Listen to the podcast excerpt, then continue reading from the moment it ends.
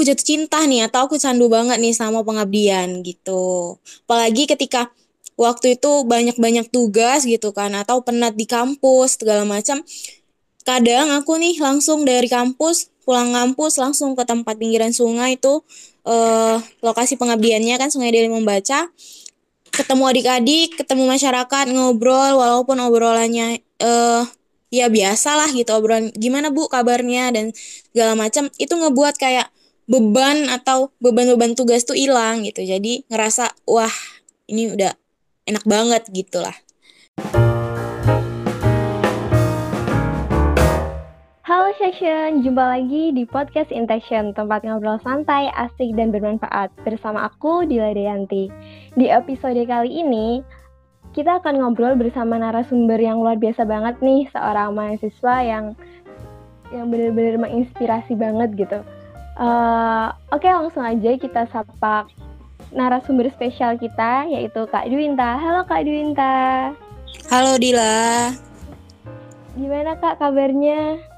Alhamdulillah baik. Alhamdulillah. Oke, okay, buat teman-teman Intention yang mungkin belum kenal sama Kak Dwinta, Kak Dwinta ini mahasiswi di Universitas Islam Negeri Sumatera Utara dan aktif di berbagai organisasi seperti Taman Baca Gensa, IALI Regional Sumut, dan juga aktif melakukan kegiatan pengabdian di berbagai tempat seperti ekspedisi Lingkar Toba, pengabdian sekayang di Riau, bahkan ada yang sampai ke luar negeri nih, yaitu di Malaysia. So, kita langsung aja ya ke poin perjalanannya Kak Dwinta. Gimana uh, perjalanan bisa mengikuti pengabdian sampai ke luar negeri gitu. Mungkin ini sih Kak, uh, motivasi Kakak buat ngikutin pengabdian-pengabdian kayak gitu tuh apa sih Kak?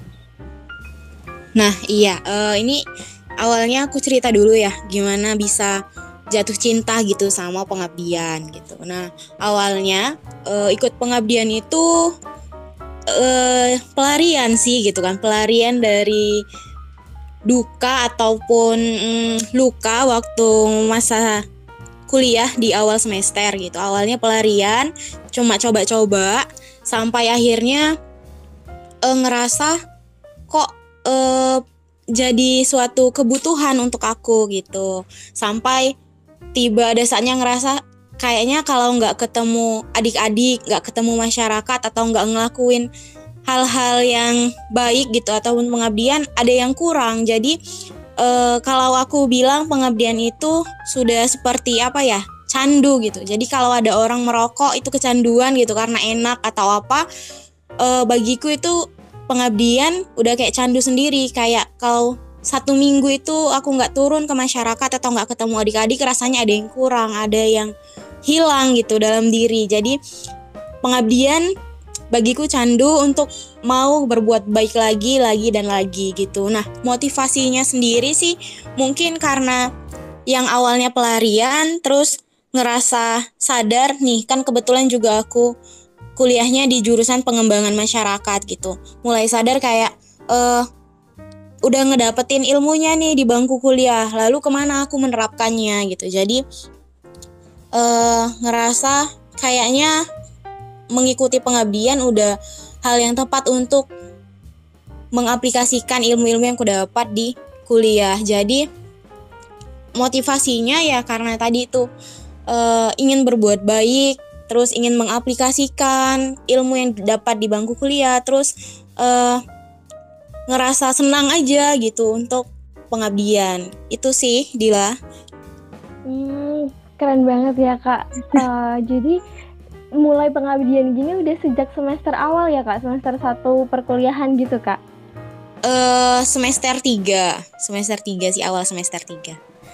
Oh, semester 3. Tadi itu, Kak, uh, uh, kakak kan ngerasa kayak sesuatu kebutuhan gitu ya kalau nggak iya. ketemu sama adik-adik kayak gitu Nah, di titik kapan nih Kak, Kakak ngerasa kalau pengabdian itu jadi kebutuhan buat Kakak gitu?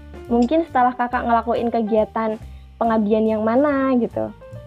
Nah, iya awalnya tuh uh, di semester 3 tuh awal diajak sama senior untuk gabung di salah satu pengabdian namanya Sungai Deli Membaca. Nah, pertemuan pertama kedua aku kayak ngerasa senang aja biasa aja gitu bukan uh, belum ngerasa memiliki lah gitu belum ikut andil gitu nah di pertemuan ketiga keempat seterusnya uh, kayak ngerasa kok kayaknya nggak datang sehari atau dalam satu minggu itu nggak datang ke sana kayak ada yang kurang gitu jadi mungkin sekitar semester 3 pertengahan lah gitu udah mulai ngerasa uh, aku jatuh cinta nih atau aku candu banget nih sama pengabdian gitu. Apalagi ketika waktu itu banyak-banyak tugas gitu kan atau penat di kampus segala macam. Kadang aku nih langsung dari kampus pulang kampus langsung ke tempat pinggiran sungai itu uh, lokasi pengabdiannya kan Sungai Deli Membaca.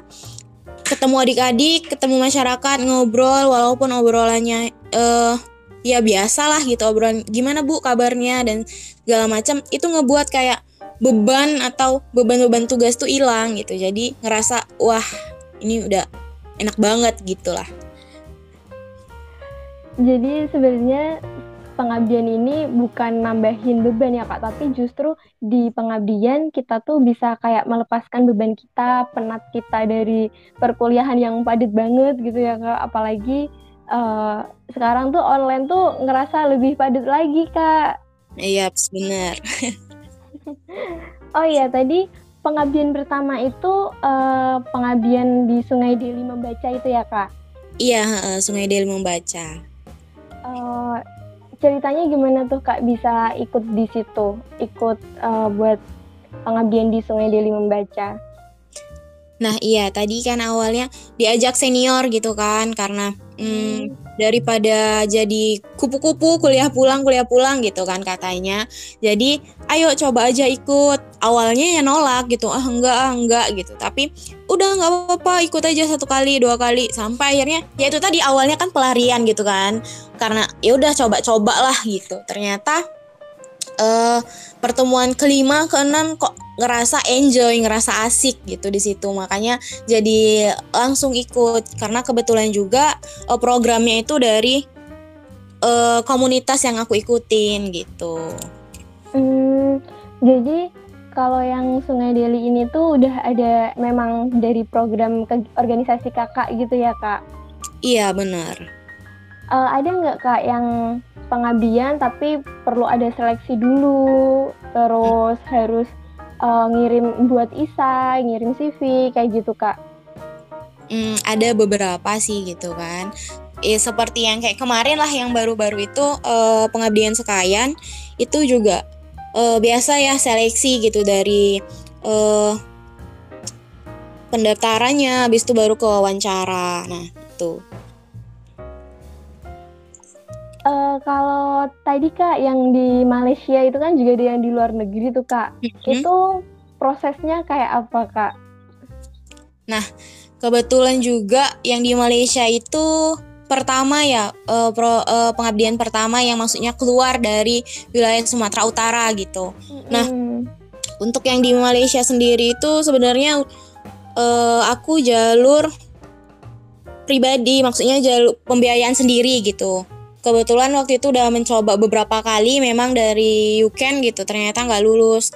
Barulah dapat jalur undangan gitu dapat dari UCAN tapi biayanya ditanggung sendiri. Nah itu juga eh, apa ya masih banyak kurang sih kalau di pengabdian yang di Malaysia karena lebih banyak uh, aku lebih banyak mengamati gitu dan adaptasi juga sama gimana nih ketemu orang banyak ketemu orang yang uh, berbeda yeah.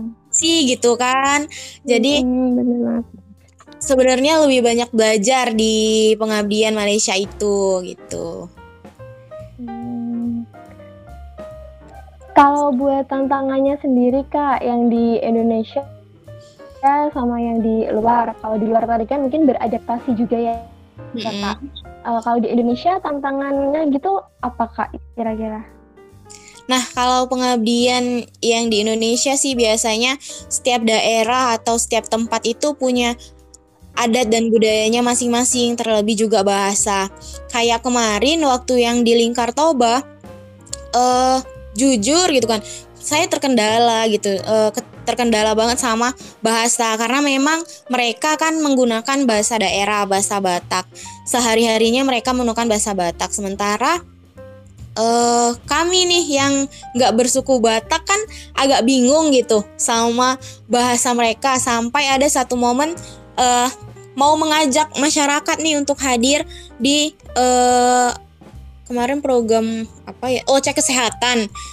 Kami belum ngomong gitu kan. Mereka udah langsung bilang gini kan udah dek uh, kami nggak ngerti apa yang kalian sampaikan kata gitu. Tapi mereka menggunakan menggunakan bahasa Batak. Untungnya aja di antara temen kami gitu kan. Di antara itu ada yang bisa bahasa Batak. Langsung dia bilang gini oh enggak bu kami mau ngajak gini gini oh iya iya iya gitu. Mereka ya terkendala bahasa sih karena uh, bahasa kan memang kunci utama ya kalau kita mau ngelakuin iya, apa berkomunikasi. Oh, benar. Jadi kadang di tempat atau di daerah uh, kita pengabdian yang sering menjadi tantangannya itu adalah bahasa gitu sih Hmm, uh, kalau di daerah itu sendiri gitu kak, uh, emang kadang ada nggak yang bisa bahasa Indonesia gitu. Jadi kita kalau ngomong bahasa Indonesia bisa perantara beliau gitu.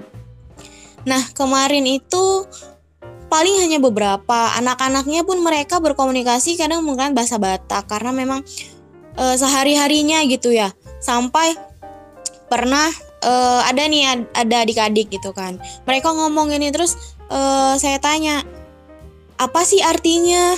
Wih kakak ini gitu aja nggak tahu kata kayak gitu. Iya ajarin dong kakak bahasa uh, Batak gitu. Mereka malah ketawa-ketawa gitu. Malah kalau mereka untuk berbahasa Indonesia gitu kan agak uh, apa ya nggak teratur gitu susunan apa yang mau dibilang gitu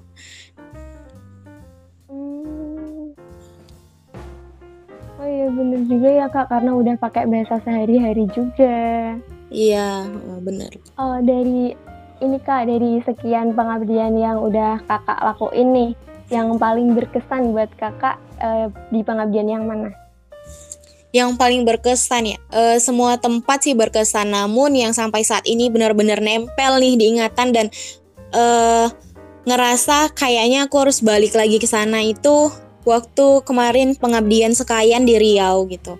Itu benar-benar uh, sangat-sangat apa ya berkesan banget gitu. Semua dari waktu ka pertama kali datang terus perjalanan menuju desanya sambutan masyarakatnya sampai uh, keakraban antar volunteer sih itu ngebuat kayak ngerasa memiliki dan merasa uh, masyarakat sana itu udah seperti keluarga gitu. Sangat-sangat welcome gitu ke kami gitu. Semua apa yang dibutuhi apa yang kami minta gitu. Kalau mereka ada ya mereka kasih seperti itu. Jadi ngerasa wah udah sepertinya harus balik lagi nih ke sana gitu.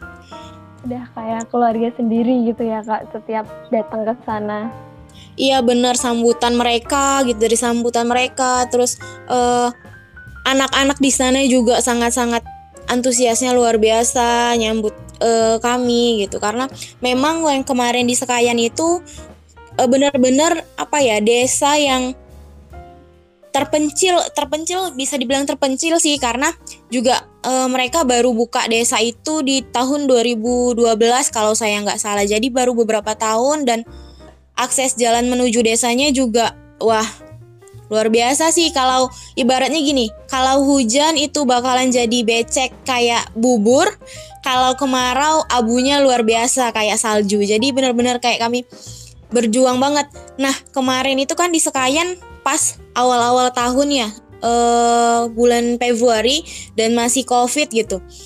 Mereka tuh di sana pakai masker bukan karena si Covidnya, mereka takut Covidnya enggak, karena memang banyak debu di sana tuh gitu kan dan jarang hujan juga. Jadi ditanya kenapa kok pakai masker? gitu kan.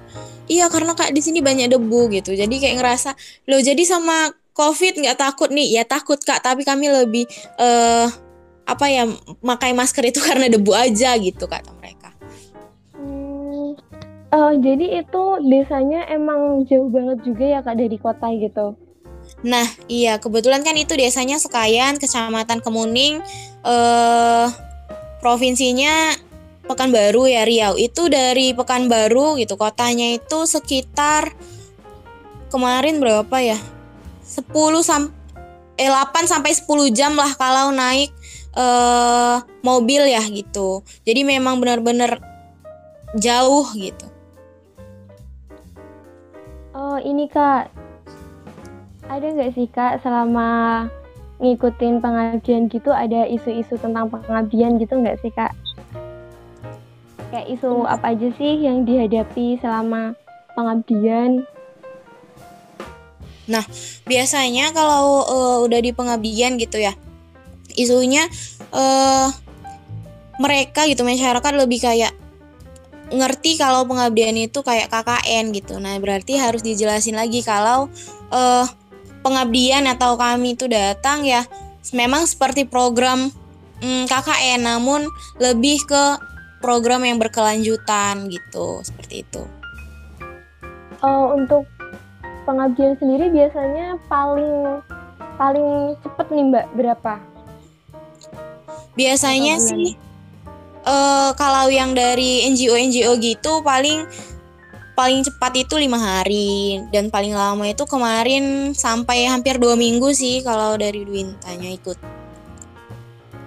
Hmm, uh, itu kak mungkin kan kadang kita kalau terjun ke masyarakat itu kan ada yang bisa langsung open kayak tadi tapi hmm. ada juga yang uh, sulit gitu yang ini kegiatan apa masyarakat kan kayak gitu nah gimana sih kakak dan teman-teman ngasih pengertian ke masyarakatnya gitu.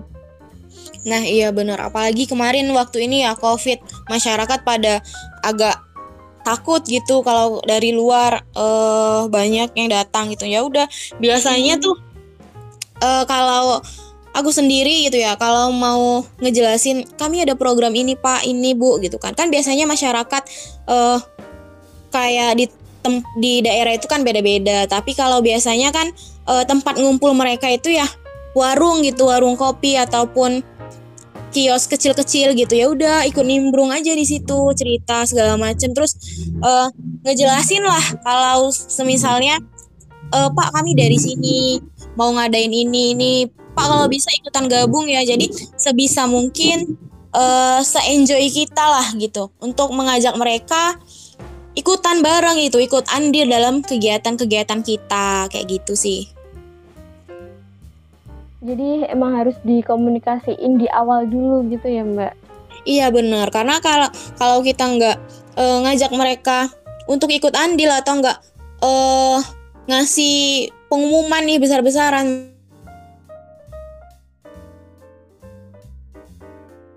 kan karena pengabdian ini kita juga mau masyarakatnya itu juga aktif gitu. Jadi ya harus ya inilah uh, apa ya bilangnya ya ramah-ramah gitu membuka diri gitu kan. Kalau bisa pun sampai door to door gitu datangi satu-satu rumahnya untuk berinteraksi gitu sih. Oh itu sampai benar-benar door to door juga kak? Atau dari kepala desa nanti ada perkumpulan gitu terus dari kitanya ngikut nimbrung gitu Hmm, ada juga beberapa yang uh, kadang kami tur door to door gitu ya kan.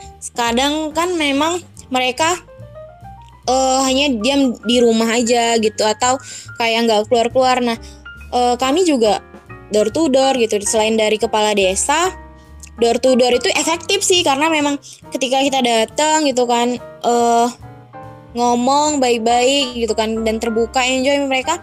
Oh iya iya iya nanti kami datang gitu men. Dan benar-benar efektif sih door to door daripada nyampein ke kepala desa. Kan kadang biasanya kepala desa nyampein kepala dusun nanti kadang kepala dusunnya nyampein ke masyarakatnya. Mereka kan nggak tahu nih siapa yang buat kegiatan gitu. Kadang ya mereka nggak datang. Makanya door to door itu lebih efektif sih untuk uh, mengajak masyarakat gitu jika memungkinkan gitu. Uh, ini sih kak, mungkin kan dari teman-teman section gitu, kadang kalau mau ikut pengabdian gitu kan terkendala sama orang tua, apalagi kalau daerahnya jauh gitu. Kalau kak Dwinta sendiri itu uh, buat meyakinkan keluarga kalau uh, ikut pengabdian kayak gini tuh juga bermanfaat buat kita gitu. Gimana kak? Supaya dapat izin gitu. Nah iya. Kebetulan sih uh, dari awal pertama gitu memang orang tua ngedukung gitu ngebebasin anaknya untuk ngejalanin apa yang dia suka gitu. Awalnya ya minta izinnya pertama tuh kan uh, yang ke Malaysia ya yang kalau keluar Sumatera kalau di Sumatera mungkin masih uh, mereka bisa dipantau lah gitu kan. Nah yang ke Malaysia kemarin tuh ya benar-benar uh, minta izinnya bilang uh, mau belajar gitu mau ketemu orang banyak dan mau mendapatkan pengalaman yang lebih lagi ya meyakinkan hmm. aja hmm. kalau uh, kita bisa jaga diri dan kita bisa uh, jaga kepercayaan yang dikasih gitu gitu sih kalau aku uh, mungkin ini sih kak kalau dari teman-teman section ada yang uh, dari orang tuanya itu memang kayak wanti-wanti banget gitu buat anaknya hmm. Terus nggak boleh jauh-jauh sama orang tua kayak gitu mungkin dari kak Dwinta mau ngasih tip buat teman-teman section yang terkendala buat perizinan seperti itu buat mengikuti kegiatan. Nah, kalau yang ada mungkin orang tuanya yang seperti itu, coba yakinin lagi gitu kan. Terus tunjukin kalau sebenarnya kita itu memang benar-benar ikut pengabdian mau belajar, mau mendapatkan pengalaman gitu dan melihat dunia luar lah ibaratnya gitu. Kalau uh, orang tuanya masih nggak yakin, dibujuk-bujuk gitulah atau dikasih tunjuk nih eh, contoh-contoh pengabdian atau kegiatan yang benar-benar uh, berdampak gitu untuk dirinya sendiri seperti itu sih. Jadi harus dikomunikasikan baik-baik ya mbak. Hmm, nah, gitu. Masalahnya tuh kadang ada pro kontra gitu. Ngapain ikut kegiatan? Uh, maksudnya capek-capek gitu loh mbak kenapa kamu nggak belajar aja atau nggak ikut internship aja kadang kan uh, persepsi apa orang tua kan beda-beda juga gitu Nah, berarti kalau seperti itu harus menyamakan dulu persepsi si anak sama si orang tuanya nih, gitu. Ah, kalau bener banget ya. Kayak kan, jadi uh, karena kan tidak semua keinginan orang tua disukai oleh anak gitu. Jadi harus sama-sama ngomong mungkin berbicara yang apa ya yang benar-benar kayak enggak pak bu ini seperti ini nih seperti ini dan aku sukanya itu di sini bukan di sini gitu jadi mungkin harus disamain dulu persepsinya terus uh, ya nego-nego lagi lah gitu. Kalau semisalnya dari pengabdian ini pun aku banyak ngedapetin manfaat gitu. Uh, buat pembuktiannya sendiri mungkin mbak kalau misal kan udah ikut pertama gitu. Terus mm. buat ngebuktiin buat izin keduanya biar boleh kan kita harus ngasih bukti nih ke orang tua kayak gitu. Kalau mbak Dwinta sendiri ngasih buktinya tuh kayak dalam bentuk apa gitu mbak? Nah kalau aku kemarin ya uh, orang tua bilang ya udah sok ikutan tapi jangan ngeganggu kuliah gitu atau nilai kamu itu jangan sampai turun atau anjlok. Ya berarti dari situ aku harus ngebuktiin gitu harus belajar yang benar-benar giat dan kalau bisa nilai itu nggak turun gitu. Ataupun kalau bisa harus naik gitu. Jadi di selanjutnya nih uh, mau ikut lagi gitu kan. Orang tuh udah ngeliat nih nilai semester yang lalu. Oh ya udah boleh silahkan. Atau memang kalau kayak aku kan e, di kampus tuh karena memang jurusannya pengembangan masyarakat jadi setiap e, aku ikut pengabdian akunya dapat sertifikat sama dapat uang jajan lah gitu dari jurusan jadi dari situ orang tua pun gini oh eh ternyata yang dilakuin anakku nggak ngeganggu kuliahnya malah dapat reward gitu dari uh, kampusnya gitu sih. Hmm, ternyata juga kampus sebenarnya juga mendukung gitu ya Mbak, nggak cuma akademik aja tapi juga berkegiatan sosial. Iya benar. Kalau selain itu Mbak, mungkin ada benefit lain yang didapat dari pengabdian gitu Mbak. Nah, benefitnya itu banyak banget ya selain kita dapat relasi teman dari berbagai daerah gitu. Terus uh, ilmu juga karena kan kalau pengabdian itu biasanya kita dari banyak pemuda-pemudi Indonesia gitu yang udah terpilih itu sudah pastilah hebat-hebat gitu, sudah pastilah uh, pilihan terbaik gitu. Nah, dari mereka itu kita bisa dapat satu cerita yang ngebuat kita terus uh, ngerasa wah ternyata aku bukan nggak uh, ada apa-apanya nih gitu daripada mereka. Dapat satu ilmu baru gitu dapat pembelajaran baru lagi gitu. Uh, terlebih kalau pengabdian itu pengalamannya sih kenalan gitu. Itu benefit yang benar-benar udah sangat cukup gitu relasi berarti ya Mbak? Iya relasi dan uh, cerita-cerita baru dari mereka sih gitu. Uh, mungkin momen-momen yang paling nggak bisa Kak Duinta lupain gitu Mbak. Ada nggak sih Mbak momen momen yang bener-bener itu uh, selalu Mbak Duinta ingat gitu? Uh, ya ada. Uh, kemarin baru kemarin sih di yang pengabdian sekayan. Nah itu benar-benar suatu desa yang sinyal itu nggak ada sama sekali. Untuk nelpon seluler aja itu susah harus uh, nyari di satu titik gitu. Itu pun cuma ada kayak satu garis sinyal aja gitu. Nah jadi kami itu kan ada 25 orang gitu. Karena tidak adanya sinyal atau nggak ada jaringan itu ngebuat jadi kayak satu sama lain volunteer itu jadi semakin akrab gitu. Nah ketika uh, kan otomatis tuh kalau udah selesai program gitu. Biasanya selesai makan malam tuh kan udah tinggal nanya, "Ih, tadi gimana program kamu gini gini." Itu makin jadi kayak akrab gitu.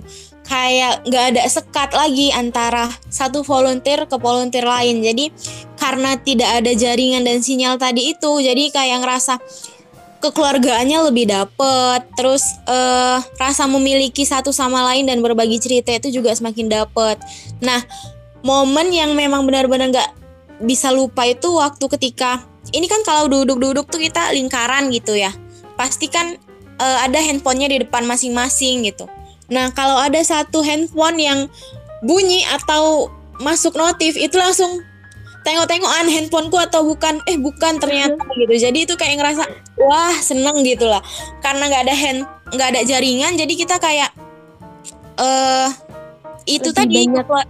iya ngobrolnya lebih banyak nggak ada yang kayak upload story atau segala macam nggak ada benar-benar kayak ngobrol terus nyanyi-nyanyi bareng itu lebih ini sih lebih kerasa gitu kekeluargaannya. Hmm, iya bener banget mbak.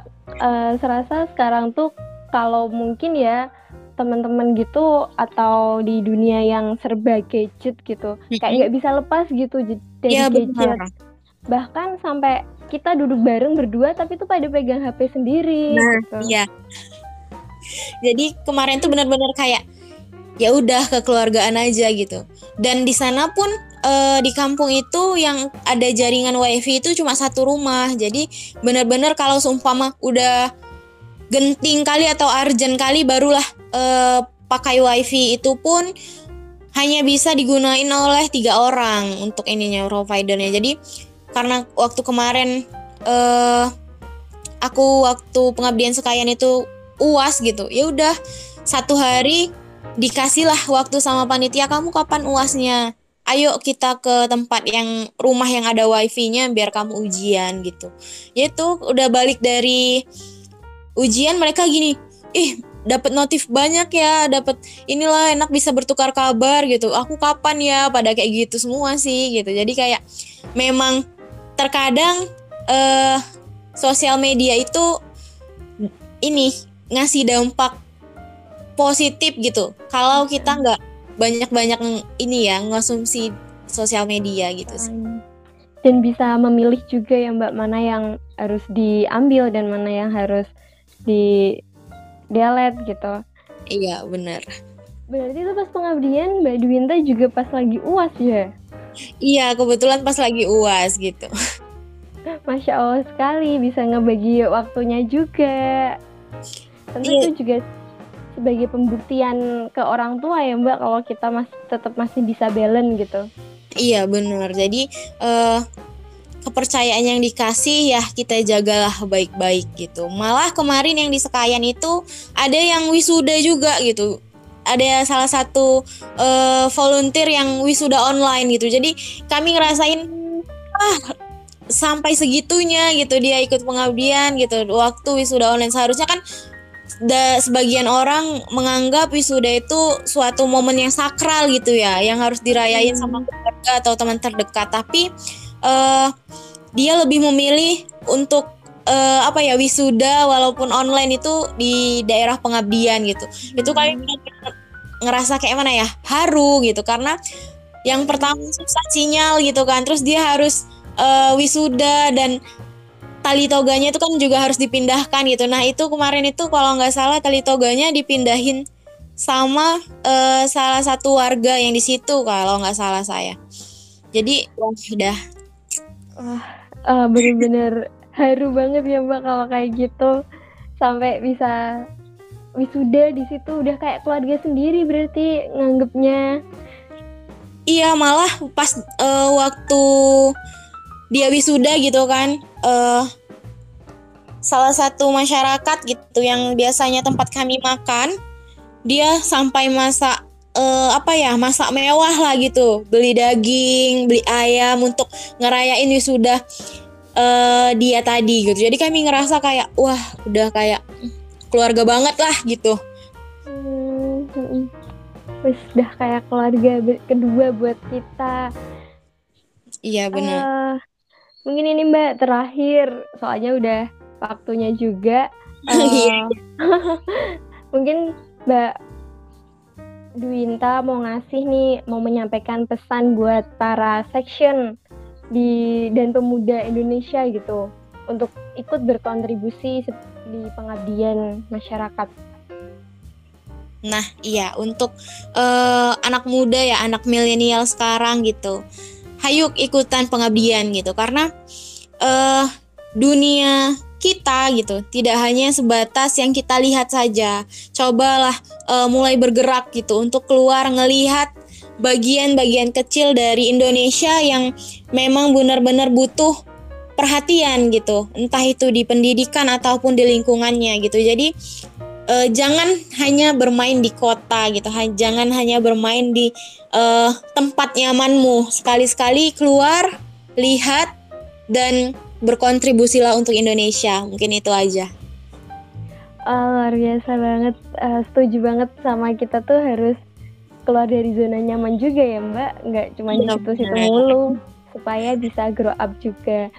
Thank you banget Mbak Dwinta buat insight-insightnya yang luar biasa banget dan yeah. nambah wawasan banget buat aku pribadi dan mostly teman-teman section semuanya. Thank you banget Mbak udah jadi narasumber spesial di episode Intention kali ini. Ya, terima kasih kembali Dila. Sukses selalu juga buat kegiatan Mbak Dwinta, buat kegiatan pengabdian masyarakatnya nanti juga dan mungkin sekarang lagi dilakuin juga Lagi menunggu sih, menunggu kelulusan ini. Oh, semoga lancar ya Mbak untuk ya, nanti juga. Oke, teman-teman section semuanya, terima kasih udah dengerin podcast Intention kali ini. Uh, sampai jumpa lagi di podcast Intention nanti. See you, bye-bye.